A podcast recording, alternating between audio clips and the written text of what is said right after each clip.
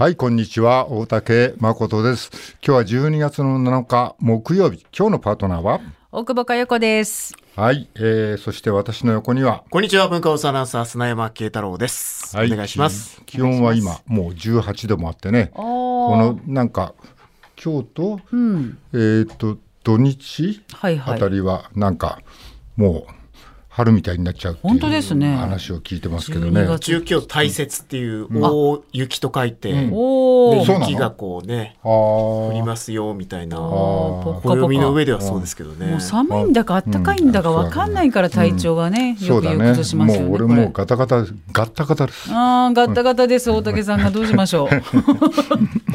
えそれでも私はあれですね、まあ季節を来る途中、車の中から楽しんだりしてますが、大久保さんはそんなことしてますか？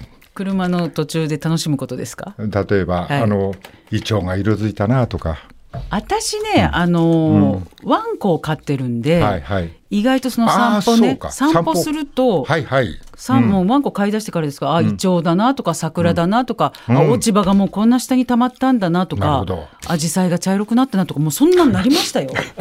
アジサイ茶色くなっちゃいましたか？アジサイ茶色くなるんですよね。でもアジサイ茶色くなる頃にちょっとこうまた紅葉とかなんかこう季節が移り変わっていくみたいなね、そそんなん感受性ちゃんと持ち合わせております。ああそうそうですか、ええ私はそんなに散歩しないんですけど、はい。でも家の近くで白い椿がもう白い椿が。白い椿、はい、へえー赤いんじゃななくて白い椿がね、はいはい。もう綺麗な花を咲かせましたけどね。あまあでも椿は花ごとボタって落ちるからね。まああんまりあれ喜ばれない感じの時もあるけどねでも、うん。椿も白い椿はなかなかですね。うん。あいいですね。それと今日来る途中はあれですね、あの高速が混んでて通れないんで上来たんだけど、はい。うん国会議事堂のあたりを、はい。まあちょっとね通ったの、まあイチョウが綺麗ですか今？まあイチョウがこんなにあったのかっていうくらい、うん。で今日風ちょっとあったのね、はいはいはい。イチョウの葉っぱがパラパラ散るのと、うん。から地べたになんかこう、風がねはい。舞い上がってあ葉葉っぱがね、まあ、集まった葉っぱが。あ集まって、うん。結構でかいポプラの葉っぱみたいのもね、うん。舞い上がっちゃっててね、なかなかふ風情があるなと思って。情緒が豊かな景色見て、でも。この間ね、えあの土日かなどっちかあの神宮の近く通るんでえね。通り道なんで、うん。あの神宮のあのイチョウ並木綺麗ですよね。あそこ通ろうかなと思って、もう大混雑。大失敗。そっか。みんな集まってこう写真撮ったり。めちゃくちゃ。ああありますね。うん。うんただ枯れてくだけの木だよ。急にどうしたんですか？急に褒めてたのに。ただ枯れてくもう木はもう木でも何でも枯れてくんですよ。枯れてくよね。でもあの写真撮るのまあ、枯れてく意味わかんない。枯れてるんじゃないね、葉を落として冬に備えてるってことかね。枯れるはまた別だからな。でまた4月とか5月になったら青い葉っぱつけて。そうそうそう青い葉っぱがあっという間にね。なんか回ってきますね。あれでも外苑のとこに入ろうとして入れなくて目的地にたどり着くのにまああれだよねまあいつも30分で着くところが、うん。そこ通ったがために1時間かかったあそんねなに？いやもう全然動かなくて。ええもう人がちょっと、なん。ですか？もうもうめちゃくちゃ歩いてるんですか、はい。はい歩いてる、ええみんなね。もうだから紛れ込んできたね、ん。まあ、前後がタクシーだったんだけど、ん。タクシーの運転手さんも「しまったいや確かに。こっち来ちゃダメだったんだ」みたいな顔をみんなしてたね。予想外のね予想外の。混雑ありますよね。うん。あんなに混むむかっていうぐらい。確かにね。うんえー、っとタクシーはたくさん乗ってますか？ちょっといいですか、はい。私のタクシーの話をじゃあ最近の聞いていただいて、うんうんうんあのーこのちょっと前なんですけど、まあ、はいタクシー乗るんですよたまにやっぱり現場仕事現場行きにね。で乗ってあの止めたらちょっとあの、まあいいんですよ全然、60代かな、60代半ばぐらい私はお見受けしたんですけど、ちょっと白髪のはいはい。おじいさんとおじさんの間ぐらいのねあーベテランの運転手さんだななんつって思って、ですね。後部座席に座って、あこれ住所行った方がいいなと思うんで「あナビ入れていただけますか?」って言ってこう、ナビ入れていただいて、でそこからそこから分かんないんですけどナビ入れた後に、あのじゃあもういいかなと思ってこう、ゆっくりしようと思ったら。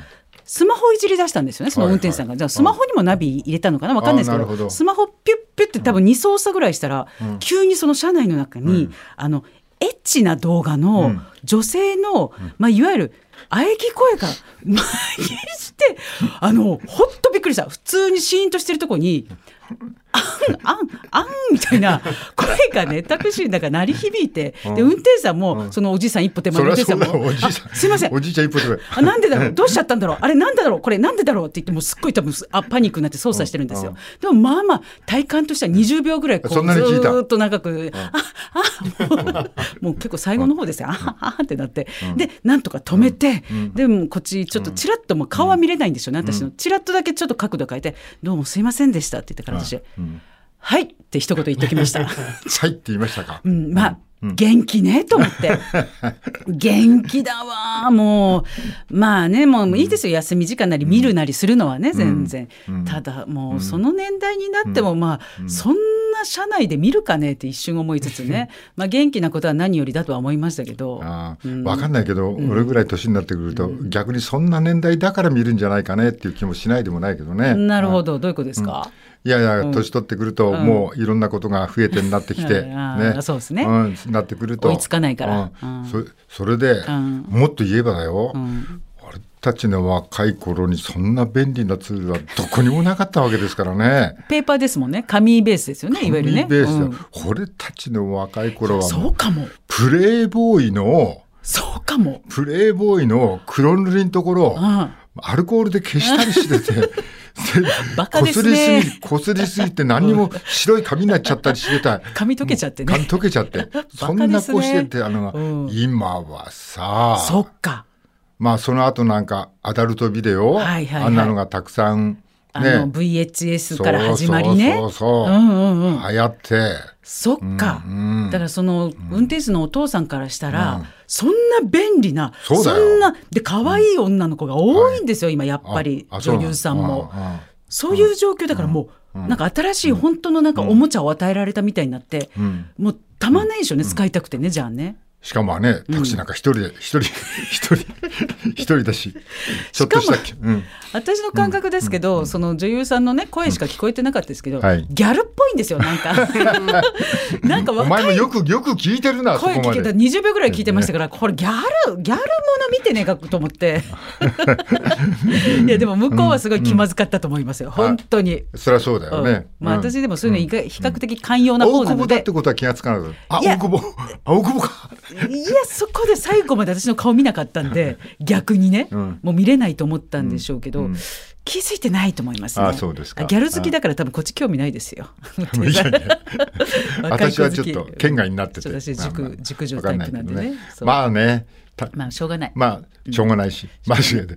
まあ、念のために言っとくけど、そんな人ばっかりじゃないことは確かだけど、たまたま。私。そうそう。でも私はこんな出来事が起きるとスマホにすぐメモして、タクシーに乗ったらエッジ動画の音声流れた運転手さん60から70でメモっといて、あこれネタできたらどっかで喋ってやろうと思って 今日持ってきました絶好のチャンス。絶好のチャンス。い えー。や、なかなか起きないですから、でも、私こういうなんかダメなおじさんとかさ、あの大人の男の人ってすごい映画とかドラマとかでなんか描かれたりもするじゃないですか、もうしょうもないもう、なんかすごい愛くるしいし好きなんですよ。ああ、そういう感じもちょっと漂うかもしれないね。うん、人っぽいなって。うん。でもねこの1メートル先にいた時にはねちょっとあのムカつきましたけどね。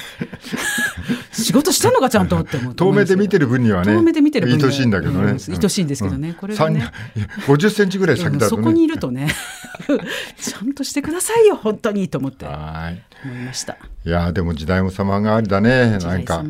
俺たちの時代なんか、あれだよテレビで家族団らんで見てて、はいはい。ちょっとあのラブシーンなんかが始まると、あまあなんか親父たちどうしていいか分かんないようなそわそわしてね。ちょっとなんか、うん。あうんうんまあこっちもね、まあちょっとちょっとちょっと見たいけど気まずいわかります、うん。みんながちょっとずつなんかこう姿勢変えたりだとか、お茶飲み出したりとか、うんうん。なんか無駄に醤油取り。バナナ食ったり そうそう。いろんなこと動き出しちゃってね、はい。だって昔の方が本当にそういうなんか今みたいなね、なんかスマホでダイレクトなね。ダイレクト見れるんじゃなくて、でも2時間ドラマのその1時間経ったぐらいに温泉でおっぱい出したお姉ちゃんが出てきたりとかうん。普通にしてましたもんね。なかなか際どいことやってましたよね昔のそれが今大久保に変わってるとはね。温泉ね。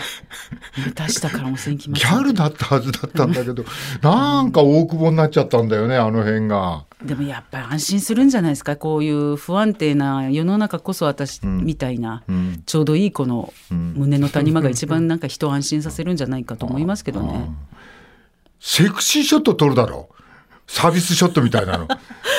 な、な、何あれ？撮るでしょうがそりゃ。温泉行ってここタオル巻いてたら撮るでしょうが振り向かれて困るんだよね。誰が振り向くかなと思ったら、あ、大久保が振り向いてるよ。あれもね私だってねノリノリでやってるわけじゃないんですよ。ちょっといただけますか一発って言われて。需要あんのかな？でももしかしたら60代の上の人たちはもしかしたら私のこそれで癒されてる人もいるかもっていう頭切り替えて、精一杯の笑顔で、精一杯のセクシーでやらせていただいてるんですよあれは。そういうふうに60代上の人捉え、捉えてるかな？どこに投げ今どこに投げかけました？なんかこう言葉がバーンと向こうにすごいもう離れてきましたけど。大久保のそのショットを、あれ？お俺たちはそういうふうに捉えてるかな？ちょっと私のじゃあデータ集めとか間違ってますかね？あの、うん解釈が。あら、うん。どう？あああなたはそれちょっとサービス精神発揮してみたいな意味合いを持ってるわけであー持っしてょますね一部どうなんだろう？どうなんだろあゼロ？メールちょっと来てて、うん。北本市とバルサの燕さんですね。うんうんうん。67歳。あ、はいターゲットです、はい。私の、はい。うん。ええ。えー、かよこさん、はいはい。温泉タオル旅、はいはい、面白いですね。うん。ありがとうございます。決め言葉の大好き、うん。ひっくり返りました。うん。次回も楽しみにしていますよ。ねひっくり返っちゃったんだから。あーなんかあのわーってこう。あだからあれでしょ？セクシーショットの後のその振り向きの言葉でしょそれ、大久保の言うのは。あのこの前前回最近ちょっと前に応援されたんですけど、うん。あの振り返って、うん。もちろん多分ですよ。うん。大好きっていう昔ね ひでちゃんとか中谷うん。新島直子さんがやってたやつのをいただいてやったら、うん。うん。大反響というかひっくり返っちゃったんですね。ひっくり返っちゃった。あれそっちか、うん。そうなると。だからそのなんかお俺たちもなんかこう、うん。多分お笑いとして見見てるんでもあまあ、うん、わかんないですけど男の人ってバカだから本当に、バカだからって決めつけない。よ。そのどんな興味がなくても、どんな高齢な人があの、パンツがちらっとねスカートがめくれたとしても、バッと見ちゃうっていう習性があるじゃないですか。まあ否定はできませんけど。ねえねまあだからその習性をなんでもうじ自分で悔いてますけど、なんで見ちゃったんだろうって。もうもうもう結構なね、うん。うん。結構年上じゃないか。そうですね。なんで見ちゃったの？見なんでわざわざ首曲げて見ちゃったんだろうみたいなうんありますけど、その習性をちょっと利用させていただいてる節ありますよやっぱり。鬼太郎が鬼太郎先生外国の旅行行った時に、あの東南アジア系の方旅行行った時に、お土産屋さんがね、はい。こう四角いね、うん。あの箱持ってそれは蓋してるわけよ。ほうほうほう。四角い箱に蓋して、うんで、俺たちが通りかかるとパカって開けるわけよ。蓋をね、蓋を開けると、うん中身を見せてくれる。と中身にイヤリングだとか、あの首首飾りだとか、うん。まあいろんなのが入ってるっていう、それで直前まで伏せとくわけ。うんで目の前に来た時にパカって。やってあげると、うん。俺と佐伯はうん。そこをスッて通り過ぎるんだけど、はい。鬼太郎さんはパカって開いたらもうグンってこう、開いた途端に箱に頭突っ込んでいくっていうね。何の習性だろうそまあ、れ。わかんないけど、いろんな興味が、ね。まあ、いろんなことに鬼太郎さんは興味のあるああ。人間だから。だからパカッと開くものを見るとそこに突進していくそうそう習性がスカートにしろ箱にしろ。箱にしろ。そういう習性がある人が一部いると思いますよ、でも。それは俺はな、箱のパカは別に気にならないんだけど、うん。スカートのチラはねやっぱしね正直ね、習性ありますでしょ、うん、だけど、まあでも後悔もあるよ、なんでこんなの一生懸命見てんだろうっていうかね、うん。まあまあまあそういうに、人生そんなもんですよ、後悔なんでだ？してね俺今ちょっとかがまなかったか？とか後悔はあるよ、だって。かがむまでしちゃダメですね。そこまでやっちゃダメでしょ、そうそうだよね。いいんですよ。温泉行ったりも大変ですよ本当日々、うん。いやいやいや。だからさっきさっきの話だけど、需要はねうん。君たちの需要はね、うん。なんかセクシーな部分まあそのメールにもあったみたいに、そうじゃなくてひっくり返るっていうか、ねまあでも。いや慶太郎さん怪しいな、いや、怪しくない。でも、この番組ね、まあ、大久保さんも最近出てますし、まあ、い伊藤麻子さんとか、うん。阿佐ヶ谷姉妹とか、まあ、世のテレビの温泉シーンがほぼこのメンバーっていう、あのーなんかあまりにこうちょっと身近な人すぎて、なんかどう、どう見たらいいかよくわかんないですよ、ね。疲れ切ってる50代っていうのもターゲットなんですよ。疲れ切ってあの睡眠不足の50代っていうのもあのその若い子とかも絶対行かないんで、私たちぐらいを見てちょっとこう癒される、ここターゲットだっていうかあれだよね、まあ家庭で見てた時にだよ、うん。こう若いギャルがそんなことしたら、ん。まあ奥さんの前でちょっと目の色変わっちゃったりするじゃない。でも大久保だったら、あ あ、そうかそうかぐらいの感じで見てられるっていう、茶の間に適してる。適してるんじゃ、子供と、小学生の子供と安心して見られますね。もう全然分かんなくない。猿が温泉入ってってもあんま変わらないみたいなことですかね。あ、よく言った。自らよく言ったじゃないんですよよう。ん自らうん絞り出しましたけど。まあね。あれ、なんだっけ、パピオカじゃなくて、なんだっけ？うん？タピオカ？何ですか？パパピオカじゃなくてな、猿に似たらもう一人中入ってるじゃないか。猿に似た何？なんかよカピバラ？カあピバラだ。カピバラ、あカピバラ。ね、カピバラ。はい。うん。カピカピバラ。まあどっちかでカピバラ。カピバラだと思えよ、自分のことを。でもね、うちのだからその温泉番組をね、カピバラだと思わないですよ。すごいできてるのが、私と河村恵美子ちゃんが基本はベースはもういろんなミッションやりながらやるんですけど、はい。はい。でも、途中途中の、まあ、いつもたまに入るんですけど、橋本まなみちゃんとかがね、スペシャルの時は来て、ゲストが。あのもう別に喋らないんですよ、うん。温泉を紹介する温泉のシーンだけ橋本まなみちゃんとかあの辺が来て、うん。すごいこうやって肩からお湯かけてっていうシーン差し込むんですよ。あ、なるほど。失礼だなっつって。本当に。失礼すぎません？何？私と恵美子さんにやらせなさいよそのなんか温い泉やいやいや。急になんいかやいやいやいや。目線変えるみたいな。勘弁してくださいよ。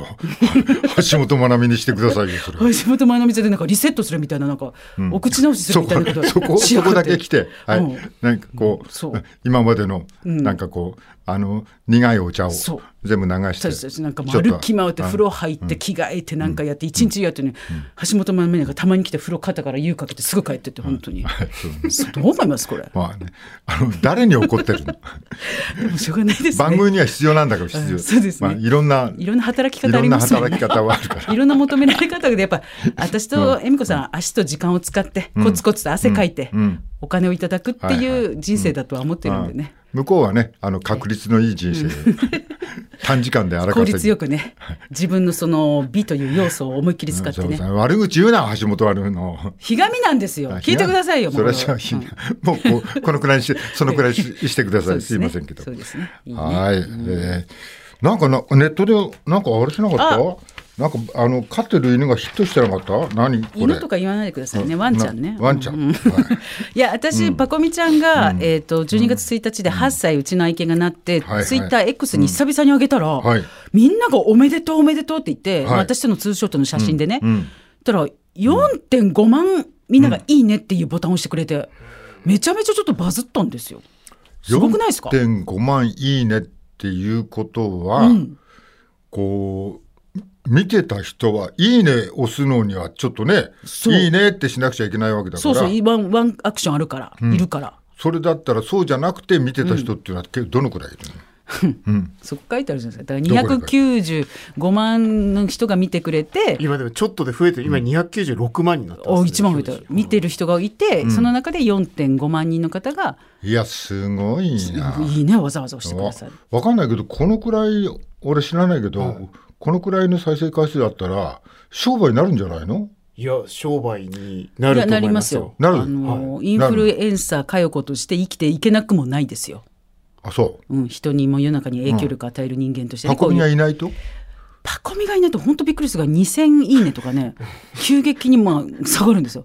うちのパコミちゃんやっぱりね持ってるタレント性あるというか、うん。可愛いでしょまず。可愛いから。そうか？おうお言うのよ。そんなねあの、あんま興味ない人は、ね、どの犬も一緒だろうってすぐ言ってくるんですよ、犬なんて大体同じ顔してんだろうこういう眉毛があってて、全然違う、全然違うの？笑ってますでしょう私 笑ってんの口の中指突っ込んでんじゃねえのこれ。違いますよ。笑わ広げてんじゃないの広げてません。でも8歳ってもう人間でいうとちょうど私が今52で同い年ぐらいなんですよ、うん、6倍速だからね。そうそう。864848歳。そう。だから本当一つの部屋にうん。同じ年代のおばさん2人がいるみたいに今なってきて、ああおばさんなんですかこれ。女の子です。あそうなんですか。で朝起きると私もこのベッドからこうすぐに立ち上がれないんでこうやってちょっとこう座ったままのぼーっとする時間が朝あるんですよ。はい。そうパコミもパコミでここです。すごいぼーっとする時間があって二人してベッドで朝方ぼーっとしてるっていう時間がある時なんか嬉しいけど切ないなっていうね。でわかんないけどまあ老老介護まではいかないけど私が元気なうちに多分80歳人間で言うねなってくじゃないですか。はいはい。だから介護もねワンちゃんも必要になってくるんで元気なうちにまあそうまあそうなってくれればって言い方あれだけどちゃんとね見送れたらいいけどってちょっと心配になりますね。う。ち 何ですか？何ですか？うちの中に墓ができるような打ち替い。やそう。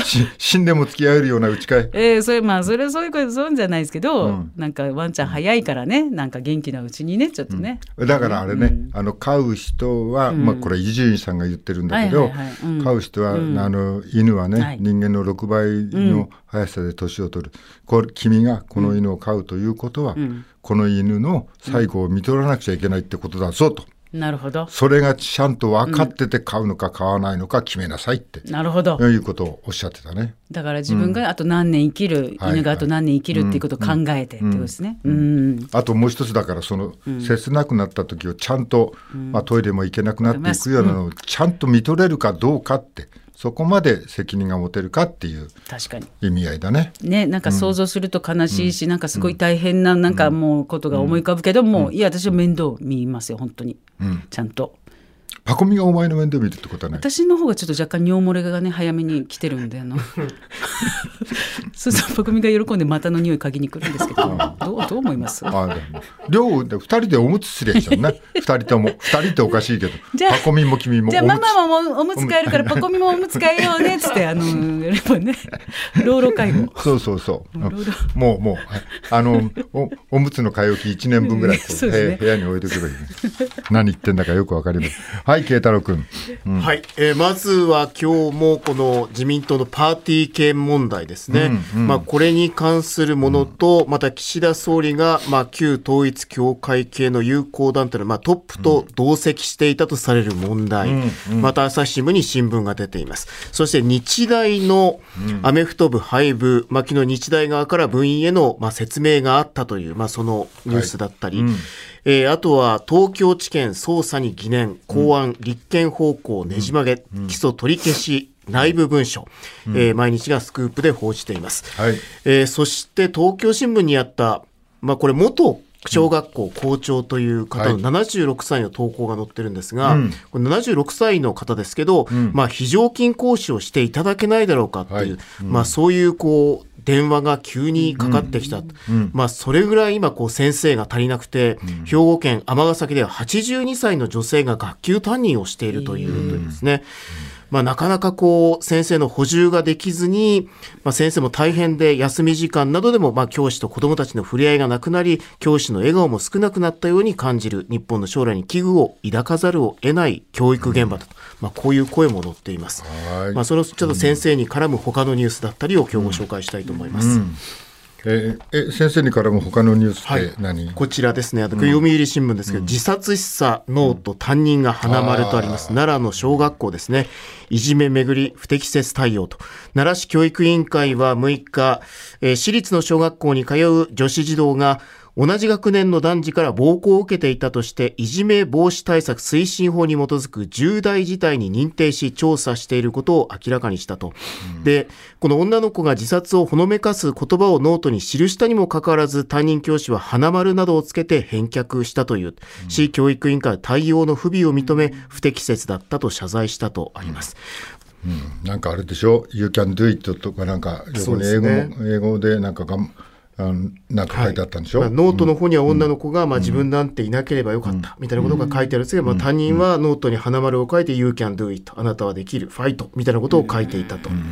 まあ、励ましのつもりだったということですけど、教育委員会は不適切な書き込みだったと言わざるを得ない、いじめを疑わせるたくさんの事象があったのに、結果的に対応できていなかったと話したと。まあ、さっきの校長のね働き手がいないってこの方76歳の校長が自分のところになんかやってくれないかって話が来たっていうくらい、教師の人が足りないっていいう現場では言ってるって、でその教師の一人がやっぱしあの生徒のこうその意見に花丸をつけて。送るって言うんだけど、まあが現場がどうこっちからねこれだけの話はよくわかんないけど、でもこの先生が他の先生とね、いろいろ相談してこれどう思いますかって、まあ、その学校の横のつながりっていうんですか、なるほど。まあ、その会議でも何でもいいんですけど、そういうのが1回か2回ちゃんとあればね、まあここまでの、まあ、この先生がどうあれね、まあ、それも何にも横のつながりのなさ加減もねね。教師同士のね相談も何にもなかったのかってそういう現場も浮かび上がってくるよね。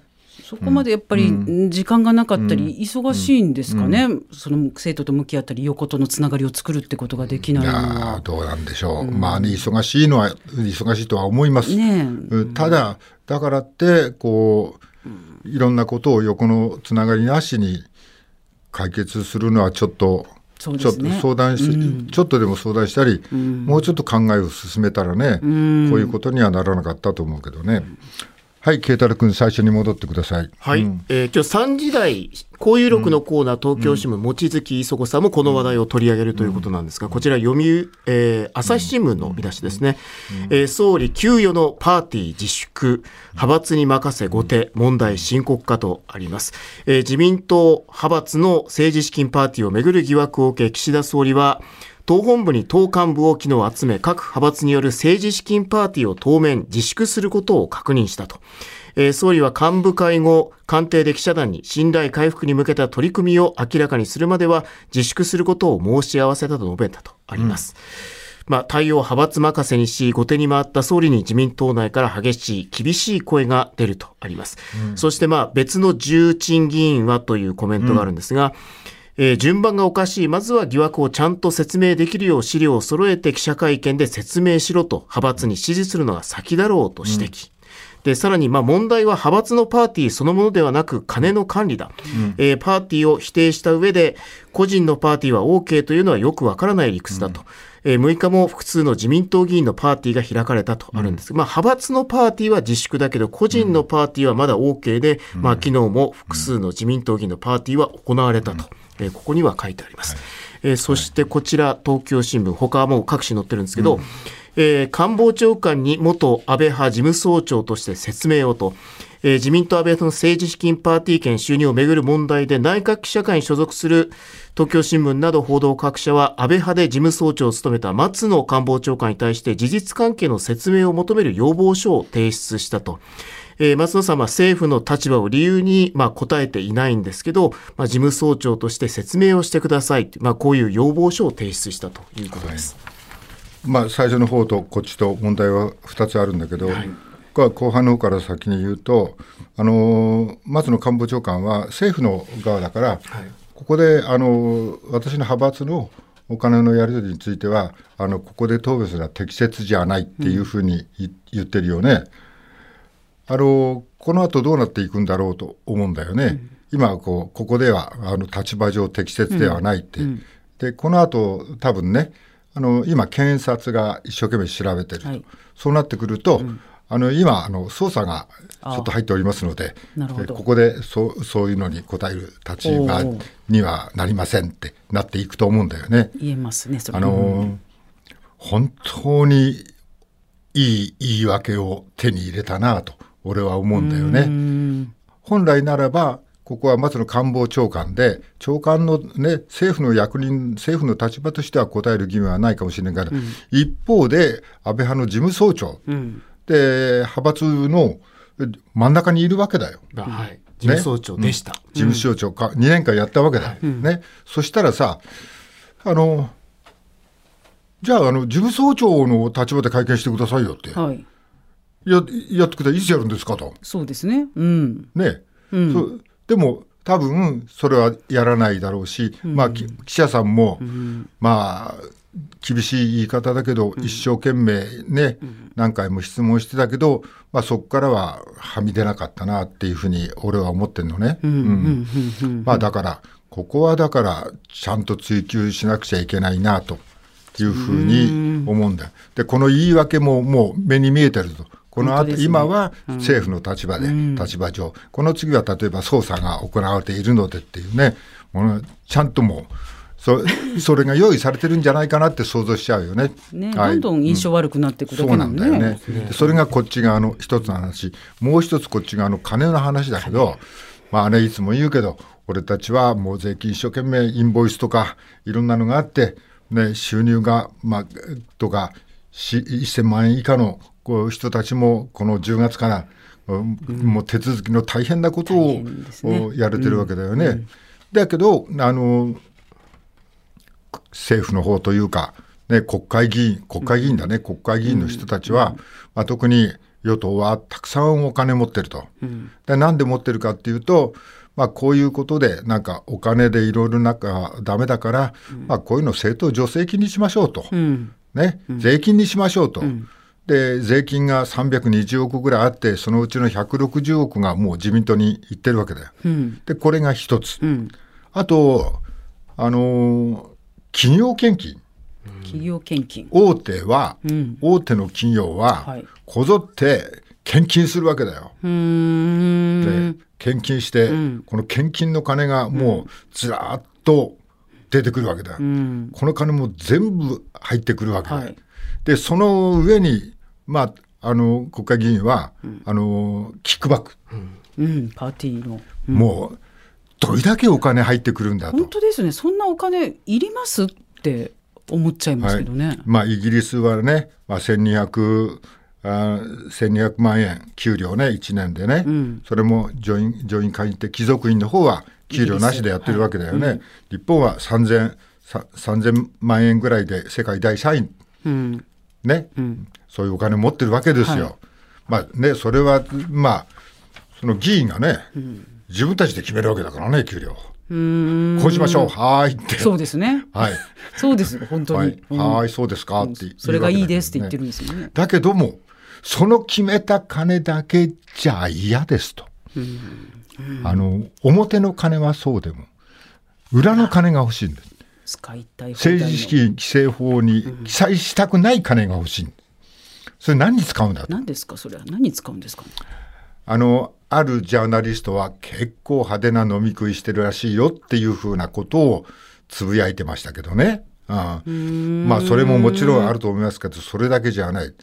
例えばさっき全部集まった金、ひあの、広島でね、なんか、河合さはい。んご夫婦が、がそこに、あの、いろんな贈収賄があって、まあ、い捕まったりしてんはい。たね。あの時に、あの国の方からどうなってたかって言ったら、安倍さんからいくら2000何百万、菅さんからいくら2000 2000何百万って、だからお金入ってくるわけだよ。うん。うん。でその金を河合さんはじゃああなたにああ何十万ってこう撒いていくわけだよ。うん。でねこれがシステムみたいになってる。で国会議員のその他の裏金にしたいっていうのもねもちろんね、あるだろうけど。じゃあその金何に使ったんだ？さっきはジャーナリストの人が飲み食いって言ったけど、はい。そうじゃなくてもしかすると、はい。今度の選挙でいるかもしれないから、あいつに金渡せって話になるわけだよ。はまあ、どこのだ例えば新潟でも長野でも、はい。まあ、そういうふうに行われてて、うん。まあ資金は豊富な方がいいから、うん。人中見舞いとかいろんなのね、はいはいはい。これは法律違反じゃないけどもでもだよこれもらった方はだよあの人に選挙で当選するとき、もらいましたねとお金。うん。これだけもらいましたね、はい。であの派閥の人がくれたんですよ。はい。あの派閥の言うことやっぱりちょっとちょっとどうしましょう、えこれで蹴るわけにいかないですよね、うん。っていうのがそうなります地方議員から国会議員まで使って、しかもそれが裏金と表金と両方で行われてて、まあ、その日本人の流れがね、そういう政治が地方ももう浸透してんじゃないかと。うん。それだったら、政運の志を抱いたね、初めて当選した議員がね、自分のやりたいことできるか？本当だ。党のやりたい、党のがこういうふうにするんだって言われて、いや、なんで、あの時だってお前当選する時にさ、本当だ。お金でもうコントロールされちゃってますもんね。まあそういうふうにね、まあ、勘ぐりたくもなるっていう話ですけどね。いや、そういうふうにやっぱりその見えない金の流れっていうのが、この国の根元にあるんだったら、今回いろんな重しが取れて特捜が動いたんならね、はい。まあそういうことまで含めて、ん。やっぱし、まあ、さっきの例じゃないけど、イギリスの国会議員の人は2200万円、全部、全部領収書を出して、しかも透明にして、え国民がいつ見ても見えるようにしてるわけですから必要ね。経費はなんか請求する形だって領収書で。なるほど、はい。請求ベースで。うん。さあ、今日も始めましょう。